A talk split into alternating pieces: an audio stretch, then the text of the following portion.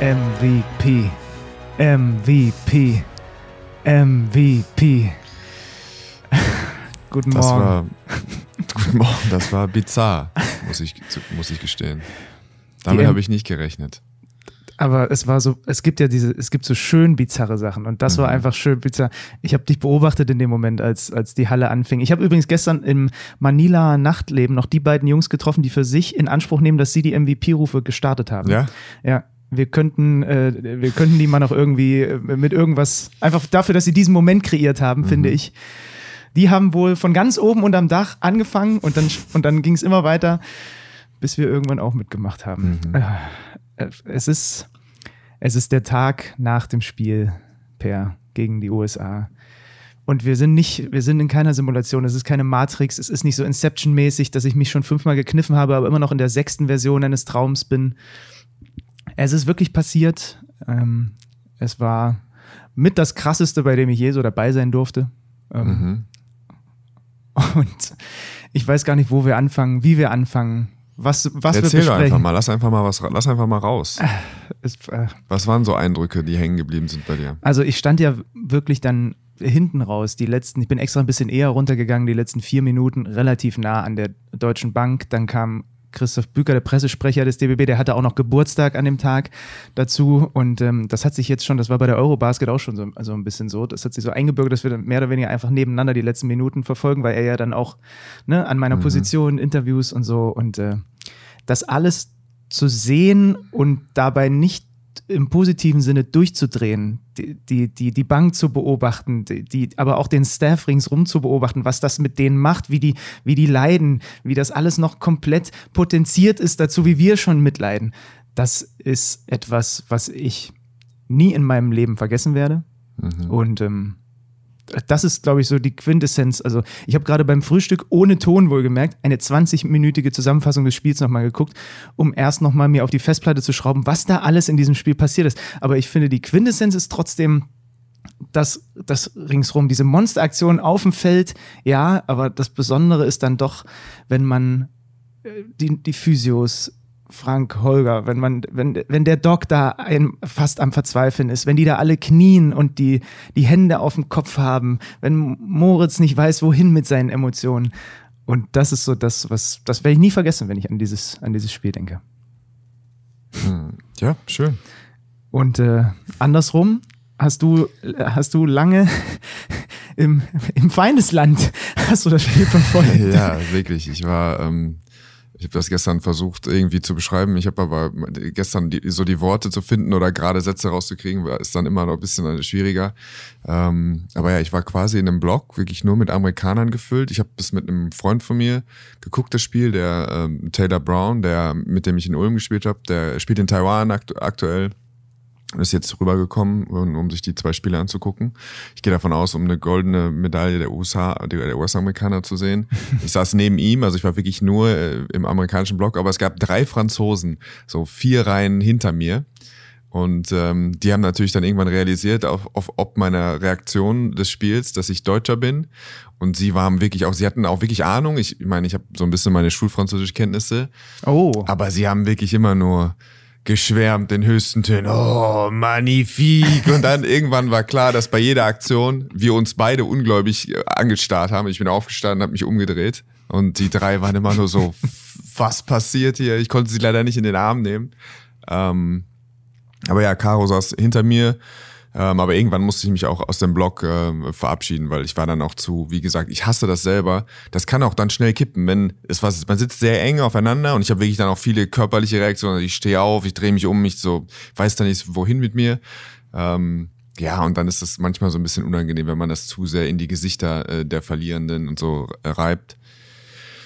Aber ja, für mich weiß ich nicht. Für mich ist es so, ist es jetzt quasi das, zwei, der, das zweite Event. Ich meine, das ist nochmal was anderes als eine Ulmer Meisterschaft, aber es ist irgendwie so, ja, das ist jetzt ähm, zwei, drei Monate, wo man vielleicht auch so als kalter Fisch nach 14 Jahren Profisport irgendwie nochmal so mitkriegt, ähm, ja, wie es aussehen kann, wie schön diese typischen Geschichten oder Motive, die David gegen Goliath oder die harte Arbeit oder zu, wenn eine Mannschaft zusammenkommt, dass dann was Besonderes passieren kann. All diese all diese Sachen, die schon so ein bisschen eigentlich irgendwie so übererzählt sind, aber die dann doch so unglaublich schön sind, wenn sie dann vor deinen Augen passieren. Ähm, das ist was Besonderes. Und dann, ja, keine Ahnung, die, allein die letzte Sequenz, was da so drin steckt, du hast jetzt die emotionale Seite auch des Staffs und so angesprochen, aber dann, wenn auch so Puzzle, sportliche Puzzleteile zusammenkommen, ne? du bist einen vorne, und dann läufst du eben diszipliniertes Inbound-Play, ne? dann ist es eben Andy, der äh, gelernt hat äh, von einem guten Werfer, aber das Besondere ist ja, dass er, er, ist, er hat eine eine höhere Grundschnelligkeit, als man das denkt. Aber er kann halt in diesen Plays quasi so schnell laufen, wie er das kann, was schon, was recht schnell ist, aber daraus kann er dann eben auch kreieren, daraus kann er dann kontrolliert werfen, daraus kann er hart stoppen, Pumpfake in die andere Richtung oder dann ein Stepback schießen oder er kann dann sogar verzögern und weitergehen. Und dann ist es eben die Sachen, die Elemente, die jeder bringt das, was er kann. Ne? Andy kommt hart vom Block, Pumpfake, Halliburton rutscht aus, fliegt vorbei, ein Side-Dribble, schießt ihn rein, dann Isaac Bonga mit seiner Länge, von der wir immer sprechen, oh, defensive Instinkte, bla bla bla, blockt eben den Ball. Und dann gerät der Ball eben in die Hände des besten Closers, wahrscheinlich mit Gilgis Alexander hier im Turnier, der den Ball ruhig nach vorne bringt, kein Stress, dass sich das Mismatch rauspickt, was er braucht und dann einfach physisch überlegen ist mit seinem Speed gegenüber Austin Reeves der mit zwei harten Dribblings nach links und dann der Stepback und dann schießt er den halt rein. Und dann sind sechs und das Spiel ist vorbei. Mhm. Also das Spiel ist dann nochmal kurz nicht vorbei, weil wir ein bisschen einmal dann kurz pennen und ganz schnell einen Austin Reef abgeben und dann kein cleveren, äh, keine clevere Situation im Inbound, dann eben einen Foul kreieren, aber einfach zu sehen, dass es dann, wie das dann klickt gestern, das war schon, ähm, das war schon sehr besonders. Mhm. Und dann waren es noch 0,5 hinten raus bei diesem letzten Einwurf. Und, mhm. da, und das, diese Szene habe ich, glaube ich, mittlerweile aus allen Kamerawinkeln, die die Halle zu bieten hatte, gesehen. Und das werde ich auch heute bestimmt noch fünfmal machen. Weil diese springenden Monster mhm. und äh, wie sie sich um den Hals fallen und wie sie auch, genau wie du ja auch, Block, sie wissen ja auch nicht, wohin mit sich, ja. mit ihren Emotionen. Und äh, ah, fantastisch. Andi Obst. Ähm, Andi fucking Obst. Andi so, das Obst. ist so verrückt für mich. Das ist einfach.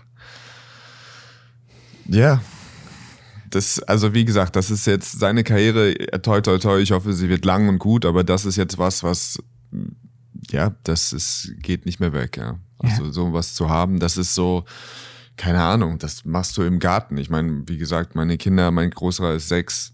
Also der wird jetzt in einem, zwei Jahren, wird der, oder ich sag's dir, wenn ich jetzt nach Hause komme, weiß ich, dass ich ihn dabei erwischen werde oder beobachten werde, wie er irgendwo halt an die Obst nach also nacheifert oder mhm. im Garten das Gefühl hat, es steht, was weiß ich, 98 zu 99 und er schießt ihn rein und sie gewinnen, Deutschland gewinnt mit einem und er ist an die Obst. Und das ist schon, das ist verrückt einfach. Das ja. ist verrückt. Und wie gesagt, wenn es dann noch auch die richtigen trifft und das Schöne ist, wir reden ja irgendwie immer über die deutsche Mannschaft und sagen, das ist so eine tolle Mannschaft, bla bla, aber das das ist einfach auch was Besonderes in zweierlei Hinsicht. Erstmal die Charaktere, wie das alles sich zusammenfügt, die Altersstruktur, die, also von den Persönlichkeiten her. Und dann aber auch dieser Fokus. Ne? Nochmal, wir haben das versucht gestern auch zu beschreiben. Das von Minute eins, das ist ein WM-Halbfinale und du hast keinerlei keine Hemmung, nicht diese Tightness. Das ist so verrückt für eine Mannschaft, die ja vorher das immer auch mal wieder gezeigt hat gegen Lettland oder immer wieder so zittrige Phasen hatte. Ne? Boah, dass du zwölf Spieler hast, die, die dann einfach ready sind für, für dafür. Das ist, ähm, das kann man nicht oft genug sagen. Und dann wie Spieler, die äh, immer wieder fünf Minuten einfach tragen. Das ist, ja der, der Start war wirklich Wahnsinn, auch da, was da, wie, wie optimal der offensiv verläuft. Ja. Was da, ich glaube, es war auch noch ein Block dabei, relativ zu Beginn des Spiels, schon sehr früh. Sofort der erste ja, steht 3 ja. zu 2. Ich glaube, es war tatsächlich Goaltending. Daniel kommt rüber, der Ball war erst im Ring, aber es ist dann egal. Ne? Ähm, super klare Idee von, von Minute 1, wo der Ball hin soll. Es wurde immer weiter bewegt, so viel mehr Aktionen. Ich fand, das Spiel war herausragend gecoacht von, von Gordy Herbert.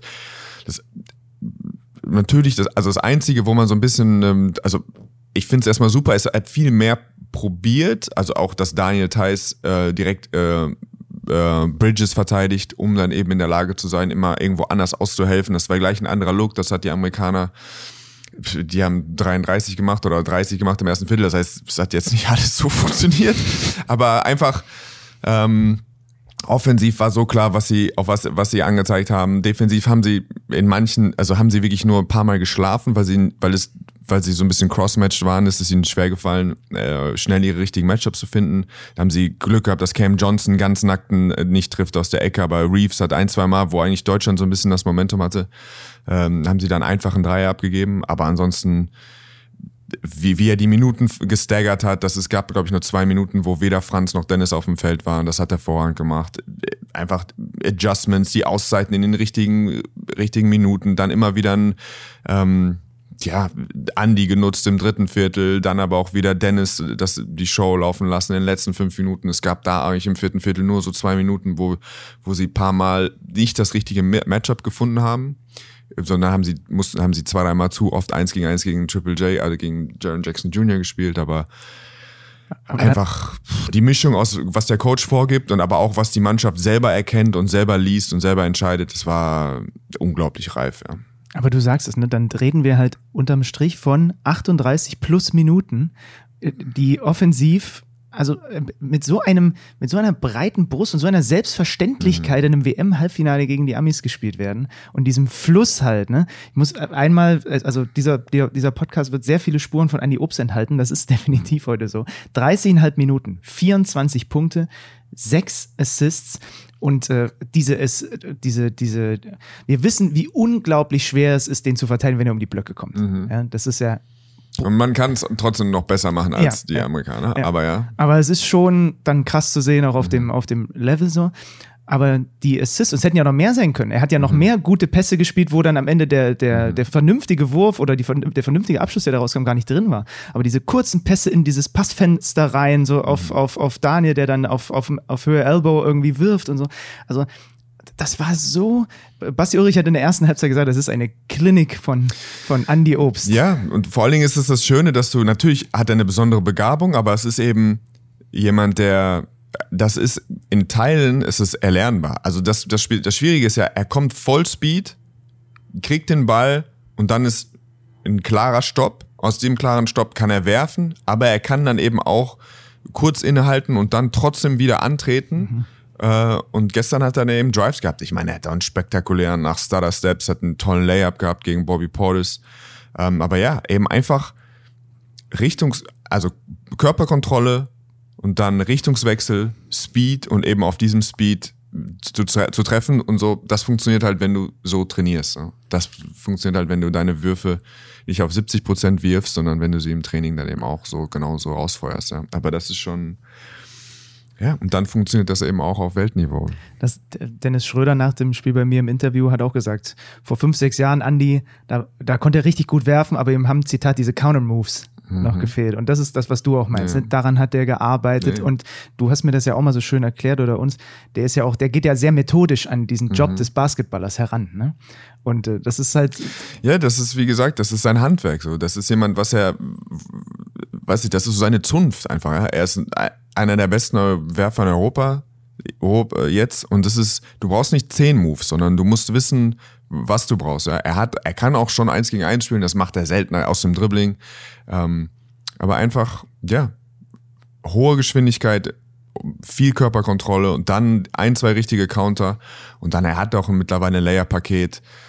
Äh, das ist viel, viel harte Arbeit. Er ist einer der, der härtesten Arbeiter, ähm, die, die wir gesehen haben. Aber es ist auch bei so egal so wie spektakulär das Spiel von Andy war, das sind so viele andere Geschichten auch noch dabei. Für mich ist Daniel Theiss, das ist verrückt, das also bei, bei Andy ist es mehr noch für mich erklärbar, dass sowas all, jedes vierte, fünfte Spiel sieht quasi mehr oder weniger so aus, je nachdem, wie viel ihn sie dann auch suchen. Ich meine, gestern war es ja schon so, dass die viele Aktionen bewusst für ihn gelaufen sind und wenn du das regelmäßig machst, dann äh, kommt regelmäßig so ein Spiel raus. Ich meine, er hat noch zwei er hat noch zwei, drei offene daneben geworfen, wo ich schon, wo ich mich mir die Augen gerieben habe, weil ich mir eigentlich sicher war, dass er, dass die drin sind. Ähm, aber das Daniel Theiss, was er, das ist das, das skillreichste Spiel, was ich je von ihm gesehen habe. In der ersten er zwei Finishes mit der linken Hand. Push-Floater von der, was ich, von, von, dem, vom Kreis. In der Midrange-Jumper. In der zweiten Halbzeit ein Penetration, ein Dribbling am Zonenrand, zwei Kontaktstopp und Floater übers Brett über, äh, über Jaron Jackson Jr. So. Da dachte ich, was geht hier ab? So, direkt im ersten, in der, im ersten Viertel einen tollen, tollen High-Low-Pass zu Vogtmann. Ähm, hatte, äh, daher hat dann auch zwei Wilde dabei. Einer hat da, glaube ich, gegen den Ring gebolzt. Äh, äh, so, aber ja, das ist, ähm, das sind dann so Sachen, wo du weißt, okay, ja, das ist so ein bisschen, da kannst du auch froh sein, das passiert dann eben nicht, damit kannst du nicht jedes Spiel rechnen. Der Dreier von Mo zum Beispiel, aber auch dann die Finishes von Teamern, die dann ja noch so, noch dieser so besondere Würze, der von JT. von JT. Wow, wie hoch springt dieser Mensch und wo sind seine Arme und wie kriegt er Aber diesen den Ball? dann auch gleich zu finishen. Ja. Er hat da auch dieses Finish gegen die Shotclock gegen Austin Reeves. Ähm, ich glaube, mit vier Minuten zu spielen. Speeder Spin Move zu Baseline und dann aus einem, von einem Fuß den direkt ähm, einfach so ein, auch wieder so einen kleinen Push-Shot. So. Und fast schon, im Aus, ne? Den, ja. den Wurf habe ich mir vorhin auch Ja. nochmal, habe ich nochmal zurückgespult, um ihn nochmal anzugucken. Ähm, Daniel dann nach dem Spiel im Interview hat äh, sich ein bisschen, äh, hat unseren Kameramann Martin nochmal ein bisschen äh, äh, gefoppt, weil beim letzten äh, Post-Match-Interview, was ich mit ihm hatte, kam dann irgendwann Dirk Nowitzki hinter unserem Kameramann Mhm. vorbeigelaufen und er hat einfach, während ich mit Daniel das Interview gemacht habe, mal kurz den Schwenk gemacht, um Mhm. den Dirk einzufangen. Und demzufolge begann Daniel das Interview heute mit, bleibt die Kamera heute hier? Ich Mhm. meine, da hinten ist Pau Gasol und Carmelo Anthony. Und diesmal ist die Kamera da geblieben. Ähm, Gerade in der Kombination, das hast du auch in der Halbzeit so schön rausgestellt mit, mit Johannes Vogtmann, ne? wie Mhm. die beiden dann auch immer wieder die Amis genervt Joe haben. hat auch, ich fand, ein tolles Spiel gemacht. Er hat ein bisschen Pech gehabt. Er hat zwei, meiner Meinung nach, saubere, tolle Blocks gehabt direkt. Äh, am Anfang des Spiels zweimal dafür faul für kassiert. Ansonsten ist es natürlich auch keine einfache Aufgabe für ihn. Er musste ein paar Mal Anthony Edwards verteidigen. Ähm, aber ja, einfach äh, wieder so clever, in vielen anderen Bereichen so clever verteidigt, hat den einen oder anderen gescored, wichtige Offensivrebounds geholt. Ich meine, man guckt sich das Scouting an und denkt sich, wie, hat, wie haben die gewonnen? Die Amerikaner schießen 23 von 24 von der Freiwurflinie, schießen, was ich, 48 Prozent von der Dreierlinie. Äh, und du denkst dir, wo, wo ist das, wo gewinnst du das Spiel? Und es sind dann eben die ja, fünf Offensivrebounds mehr.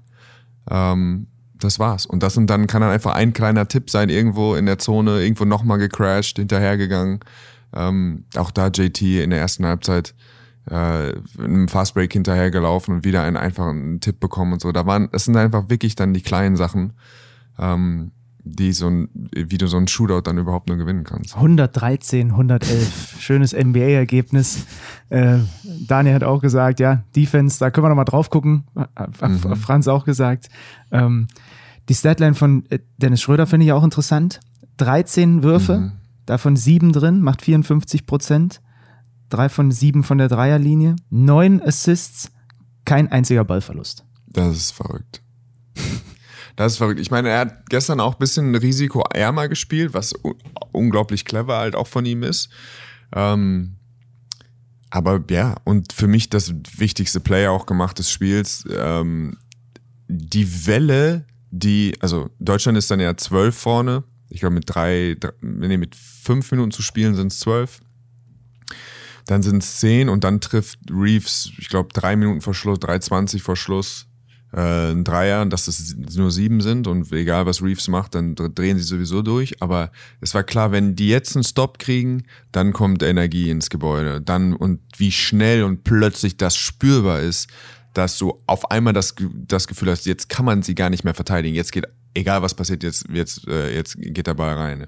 Und dann Stop, äh, die Amerikaner holen Stop und dann der Dank von, von Anthony Edwards. Dann sind es nur noch fünf.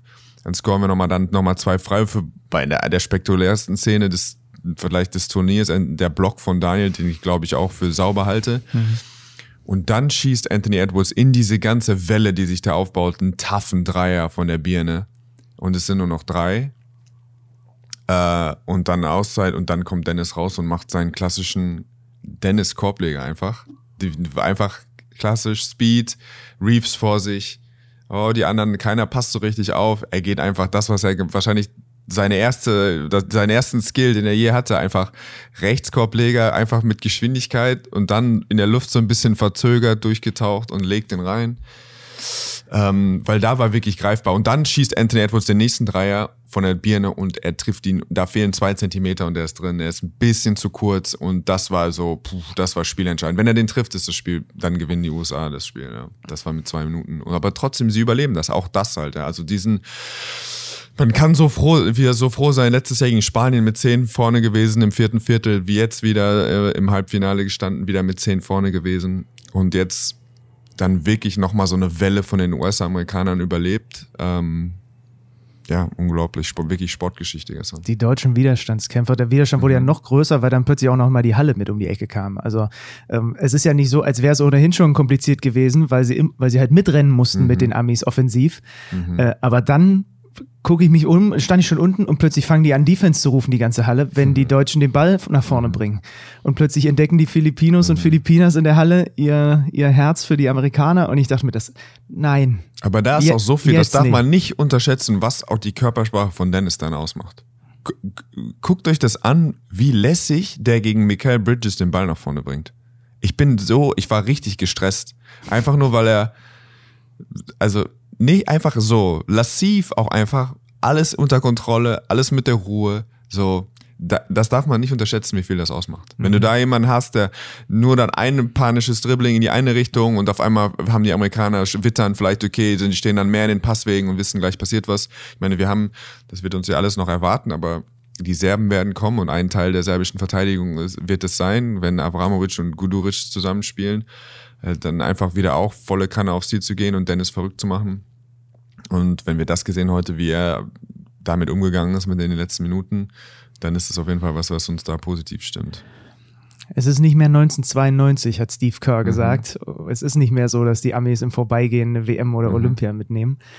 Ähm, ich war auf der Pressekonferenz, ich wollte irgendwie alles, was ich so mitbekommen kann vom deutschen Team mitbekommen, deswegen mhm. bin ich mhm. auch auf die Pressekonferenz gegangen, wo äh, Franz Wagner und Gordy Herbert waren, die hier beide auch im Interview hatte.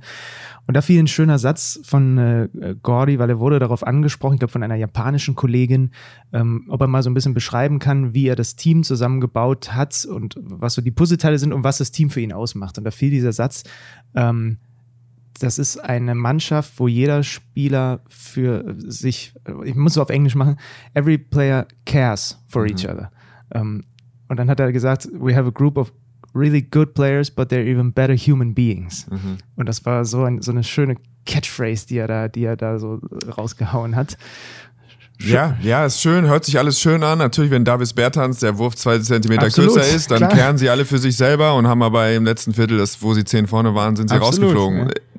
Manchmal tue ich mich natürlich dann, wenn man dann zu sehr solche Sachen dann äh, herausarbeitet, so dann wird das bisschen anstrengend für mich. Aber was ich wirklich nochmal, was haben wir, das haben wir gesehen vom ersten Spiel in der Vorbereitung, finde ich diesen Fokus und den Glaube von dieser Mannschaft dass sie wirklich was gewinnen können, das ist das, was für mich die Mannschaft beschreibt. Mhm. Ich glaube, die sind alles tolle Typen und die mögen sich und das ist sicher wichtig, aber zu sehen, kollektiv zu, einfach, dass du das den Leuten ansiehst, wir sind hier nicht, dieses Jahr ist nicht hihi haha, sondern dieses Jahr ist, ist Mission. Und das war und das sorgt auch dafür, dass sie sich mal gefetzt haben äh, in Vorbereitungsspielen, wo ich dachte so, uff, das war jetzt schon intensiv und das ist mir, das ist auf dem ganzen Vorbereitungsweg immer wieder aufgefallen. Das ist so, uh, da ist schon Spannung drin, da ist schon, da ist schon Reibung.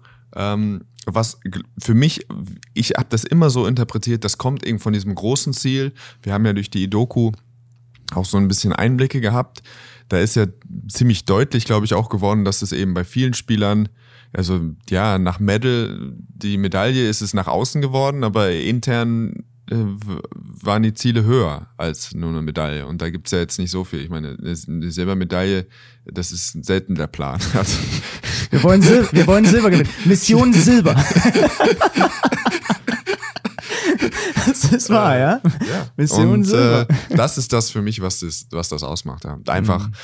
die Qualität dieser Spieler mittlerweile, die einfach ein absoluter Wahnsinn ist und der Fokus und dann zusammenkommen, was Großes vorhaben und das dann umsetzen, ein paar kritische Momente überleben, zusammen zu bleiben und dann, ähm, und dann kommt sowas raus. High Praise von der kompletten international versammelten Journalismusriege. Mhm. Ich habe extra gestern einmal die große Runde gedreht. Ich habe mit allen gesprochen. Mhm die spanische Kollegin, äh, slowenische Kollegin, serbische Kollegin, der litauische Kommentator. Ich habe sogar unseren quasi Kollegen aus dem Südsudan gefunden, mhm. der wirklich für den Südsudan, für den, ich sage jetzt mal Schwester-Sender von Magenta Sport, ist auch von der Telekom in Sportstreaming. Mit, mit Dennis habe ich mich angefreundet und er hat, er hat, er hat super süß darüber geredet, wie dass auch die südsudanesischen Journalisten, was sie so für Learnings haben jetzt bei diesem Turnier und wie sehr mhm. sie sich mhm. darüber gefreut haben, bei Olympia dabei zu sein. Das war einfach so, so beseelend auf der mhm. einen Art, mit ihm sich überhaupt auszutauschen. Äh, und ich habe aber alle gefragt vor dem Spiel, gib mir eine, gib mir eine Prozentzahl und alle waren so bei 55 oder 60 Prozent gehen sie auf die Amis und immer mhm. mit dem Zusatz, aber gönnen tun wir es tun wir es euch. Und ähm, das äh, war hochinteressant, weil es halt auch, ja, also die Prozentzahl ist nah an 50 Prozent gewesen, ja. Und natürlich würde ich wahrscheinlich als Spanier oder als Litauer dann auch ein bisschen mehr auf die Amis geben. Mhm. Aber dieses, diesen Eindruck, den die Jungs da hinterlassen, auf diesem, auf diesem Weg, den sie zusammen gingen. Olympia hat es angefangen, da war schon ein Teil des Kerns dabei. Dann mhm. letztes Jahr die Eurobasket, da waren wir, äh, durften wir auch nah dabei sein. Und jetzt ist das, was irgendwie hier so kumuliert. Und dann zieht man in ein WM-Finale ein. Und international sorgt der deutsche Basketball für Aufsehen. Und jetzt gucken wir. Und jetzt gucken wir. Lass uns über dieses erste Halbfinale mhm. sprechen, denn das war schon also was Serbien da gemacht hat mit den Kanadiern, in welchem Gang, also äh, äh, sie waren dann irgendwann zweistellig vorne und die Kanadier, sie haben diese Kanadier einfach nicht mehr in, in, reingelassen. Mhm. Wenn das so eine, so eine Kneipe gewesen wäre, einfach alle von innen gegen die Tür gelehnt und dann geht, geht immer nur mal so ein Spalt auf, aber dann kommt wieder der nächste Serbe und haut die Hand wieder raus und das war, also was die Mannschaft von Svetislav Pesic da gemacht hat, schon, schon ja, sehr beeindruckend. Also wenn du Viertelfinale und Halbfinale zusammennimmst, ähm mit Deutschland die, also die beste Mannschaft, die ich gesehen habe in diesem Turnier. Ähm, ah, schwierig. Also, die haben so viel defensiv, so viel Speed, so viel Länge und so viel Gier. Also, das ist, wir haben so ein bisschen auch gestern darüber gesprochen, die Amerikaner haben in der Verteidigung eigentlich einen sechsten Gang, haben wir in Abu Dhabi gesehen und so, aber die können das nur anzapfen, dieses Energiereservat, wenn sie verzweifelt sind oder wenn sie hinten sind oder so. Typische, das ist was typisches. Die Serben können das quasi, sobald Alexa Avramovic eingewechselt wird, geht es los. Und das ist halt in Minute sieben. Und das ist ein Problem, weil sie spielen dann, dann geht das los, dann springt dieser Funke über. Der war in den ersten drei Spielminuten, die er aufs Feld gekommen ist, plus zwölf. Und ja, bla bla bla, plus minus, ja, Störfaktoren, so. Das waren die härtesten, das waren die klar, glasklarsten plus zwölf, die ich in meinem Leben gesehen habe. Mhm. So. Die sind tough, die sind mit Milutinovic, äh, Milutinov, Milutinov. äh, nein, nein, scheiß drauf. Milutinovic kann ruhig drin bleiben. Milutinov, ähm, also wirklich eine unglaubliche Präsenz innen und dann das, also das so ein bisschen die Verbindung, die Daniel und, äh, und, und Dennis haben, haben auf jeden Fall Bogdanovic und äh, Milutinov gestern Traumanspiele, ähm, dann natürlich die Gefahr des offensiven Rebounds und dann aber auch, dass sie einfach, sie haben einfach Speed, ja, die haben echt im 1 gegen 1, haben sie, haben sie, sind sie in der Lage, haben sie immer wieder Penetration ähm, und ja, sie rotieren hervorragend und eben diese komische Defensivfalle, dass sie sagen, okay, wir gehen wirklich auf Stil und wir haben vier Verteidiger im Rücken dieses äh, des Toreros vorne, die so gut rotieren und so lang sind, dass du eben diesen Vorteil, den du glaubst, dass du ihn hast, ähm, ähm, die Fenster dann doch so klein machen, dass immer wieder Turnover passieren, das ist schon, das ist wirklich gefährlich. Ja. Du hast das so schön äh, beschrieben gestern, dass es wirklich wie so, wie so zwei, zwei ja. Gesichter dieses Teams ja. gibt und dann ja. lässt Pesic mal das eine und mal das andere los. Die ganze Zeit. Er spielt, also äh, die Wechsel, also es gibt dann immer so paar kleine Überschneidungen, aber es sind wirklich zwei verschiedene Mannschaften. Also die die gleiche Seele und das gleiche viel Ähnliches haben, aber wirklich äh, Avramovic, Gudoric und Petrusev als Fünfer. Und jetzt sagen wir einfach, wir sind so mobil und wir sind so schnell in der Verteidigung und jetzt gibt's Chaos für euch. Und dass das funktioniert, wie nochmal, dass das funktioniert gegen Kanada. Einfach so, das sah aus wie, ich meine, der, der, der Turnover von Bell Haynes, dann auf einmal wissen sie nicht mehr wohin, dann, dann, dann klaut er den einfach die Bälle. Er klaut einfach Alexander, äh, äh, äh SGA den Ball an der Mittellinie und macht Layups so und macht das gegen Litauen, äh, gegen Jokubaitis. Das sind so Sachen, das siehst du auf dem Niveau einfach nicht. Dass jemand sagt, oh, ich klaue euch jetzt den Ball, so beim Dribbling. Was, was soll das sein? Oder eben dann Bogdanovic, der also diese Fieberspiele auch einfach, er ist einer dieser, ich weiß nicht, die Fieber, ich weiß nicht, was die Fieber Starting Five ist von Leuten, den Diskrepanz zwischen NBA und oder son, wo sie sonst spielen und dem, was sie dann regelmäßig für ihren, für ihren, für ihre Nation zeigen. Da ist er auf jeden Fall für mich gesetzt.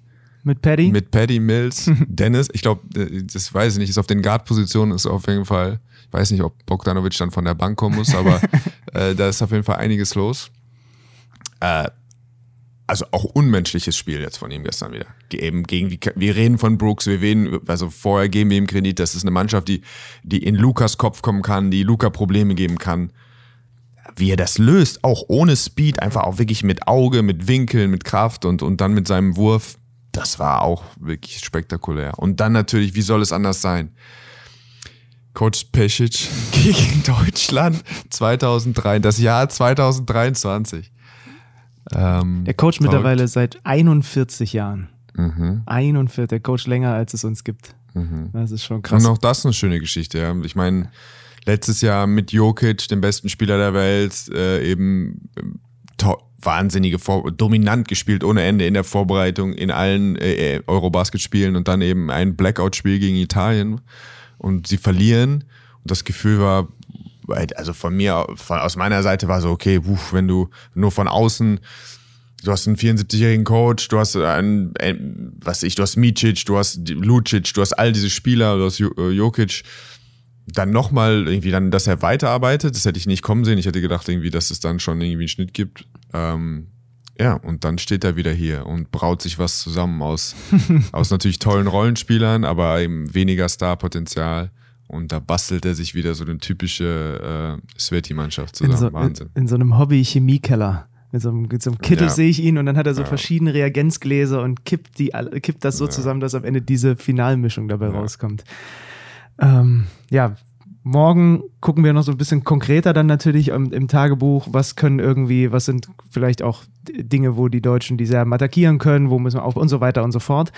Ähm, es gab noch eine super interessante Sache, die du gesehen hast beim Spiel äh, Deutschland gegen USA, ganz zu Beginn, Stichwort Handshake. Ich habe es nicht gesehen. Mhm.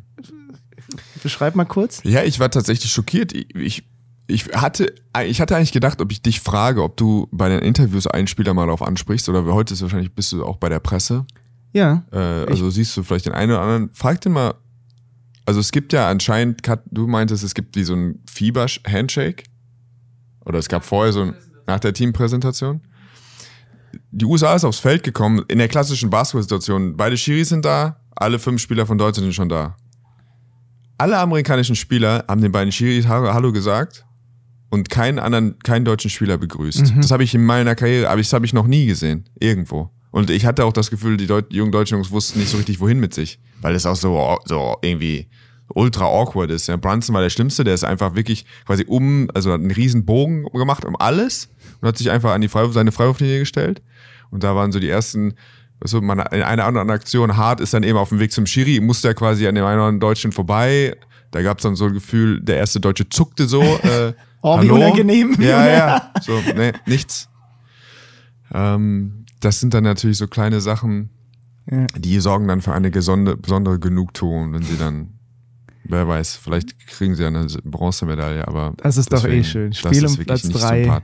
USA, Kanada. Also Begrüßt eure Gegner, ja. ihr Kids, die da draußen, die ihr zuhört. Und was ich noch, äh, wo ich noch nervös wurde, nicht nur ich, Dre Vogt unter anderem auch, Anthony Edwards. Ähm, ich habe das erste Mal kurz bin ich zusammengezuckt, Team läuft ein und Edwards war nicht dabei. Sein Name mhm. wurde, wurde gerufen, äh, als alle dann gemeinsam da, äh, jeder einzeln reingerufen wird. Und Anthony Edwards. Und kam mhm. halt niemand. So. Und dann denke ich mir so, wo ist denn der? Und dann mhm. stehen die bei der Hymne und ich gucke und gucke und es ist wieder kein Edwards. Jetzt äh, ich, hat man irgendwie über fünf Ecken gehört, dass der immer während der Hymne in den, mhm. in den Katakomben im Tunnel ist. Mhm. Äh, trotzdem, ich dachte, ich bin schon, ich bin zu dem Pressesprecher von den US-Amerikanern hingegangen, wo ist er? Und er sagte, Zitat einfach nur wirklich zu mir, du, ich habe auch keine Ahnung, vielleicht ist er auf dem Klo oder so. Mhm. Äh, vielleicht hat er mich auch einfach verarscht. Äh, mhm. Äh, kann auch gut sein. Aber da dachte ich kurz, ey, das ist hier die, das ist die News dieses Spiels im Zweifel. Was ist mit Edwards? Hat er sich in, in, in, beim Warmer verletzt? Ähm, da werde ich auch nochmal versuchen, irgendwie in die Recherche einzusteigen. Ja, eine, eine skurrile äh, Geschichte würde ich dann noch gerne erzählen. Mhm. Und da weiß ich nicht, ob das funktioniert. Ich fand es. Äh, hast du mit Hanebeck gestern gesprochen, was er, was sein Traum war vom Spiel, vom Halbfinale? Nein. Hast du das gehört? Unser Kameramann ich Martin Hanebeck. Ich hatte ein richtig schlechtes Gefühl davor. Äh, also, ich hatte ein sehr gutes Gefühl für das Deutschlandspiel. Und dann dachte ich, okay, das ist, das gefällt mir nicht. Martin Hanebeck, unserer Kameramann, da merkt man, wie gestresst auch so die Leute um drum drumherum sind. Äh, Hanebeck, der sich ja auch gern äh, darstellt als der große, kalte, alles im Griff, so nicht der Gefühlskasper zu sein. Mir erzählt, er war schweißgebadet, regelmäßig in der Nacht aufgewacht, weil er hat geträumt, Dennis Schröder hätte sich verletzt aber sie hätten einen Weg gefunden, ihn mit einem PlayStation Controller zu steuern im Halbfinale. Und dann war die große Diskussion im Team, wer steuert ihn jetzt? Und dann hat Martin Hanebeck gesagt, er, er übernimmt die Verantwortung und spielt Dennis Schröder im Halbfinale und hat richtig reingeschissen und war fix und fertig. Und er meinte, er wäre mehrfach nachts aufgewacht und dachte, das gibt's doch nicht, wieder eingeschlafen und war wieder gleich am, gleich am Controller. Also das hat er mir vorher erzählt, da dachte ich, ui, ich glaube, wir brauchen alle erstmal so ein bisschen Abstand von, von, von dieser Basketball-Situation. Ähm, schönes Ding, ja. ja. Aber noch nicht Abstand, noch nicht, äh, bald. Noch nicht Abstand, Aber ja. Heute ein bisschen, gleich am Pool gewinnen ja, wir ein bisschen Abstand. Genau, absolut. Basketball Deutschland, es ist ein schöner Sommer. Genießt ihn wirklich in vollen Zügen. Ähm, Morgen gibt es das Finale. Heute wirklich alle gemeinsam das nochmal sacken lassen, genießen, das Stresslevel ein bisschen reduzieren. Das wird morgen wieder aufs, aufs mhm. Äußerste. Ich habe so viele Nachrichten bekommen von Leuten, die zu Hause am Fernseher, am Laptop, die durchdrehen, die nicht an sich mhm. halten können, die, sich, die nicht still sitzen können, die die Nachbarschaft zusammenschreien und alles Mögliche. Mhm. Heute, heute alle nochmal so ein bisschen Puls wieder, wieder runter, sich nochmal spüren und mhm. dann geht's morgen rein in den Finaltag dann wieder mit uns beiden Pappnasen und dem vorletzten WM-Tagebuch. Ähm, und bis dahin halte die Ohren steif und äh, ja, genießt dieses Gefühl, in einem WM-Finale zu stehen.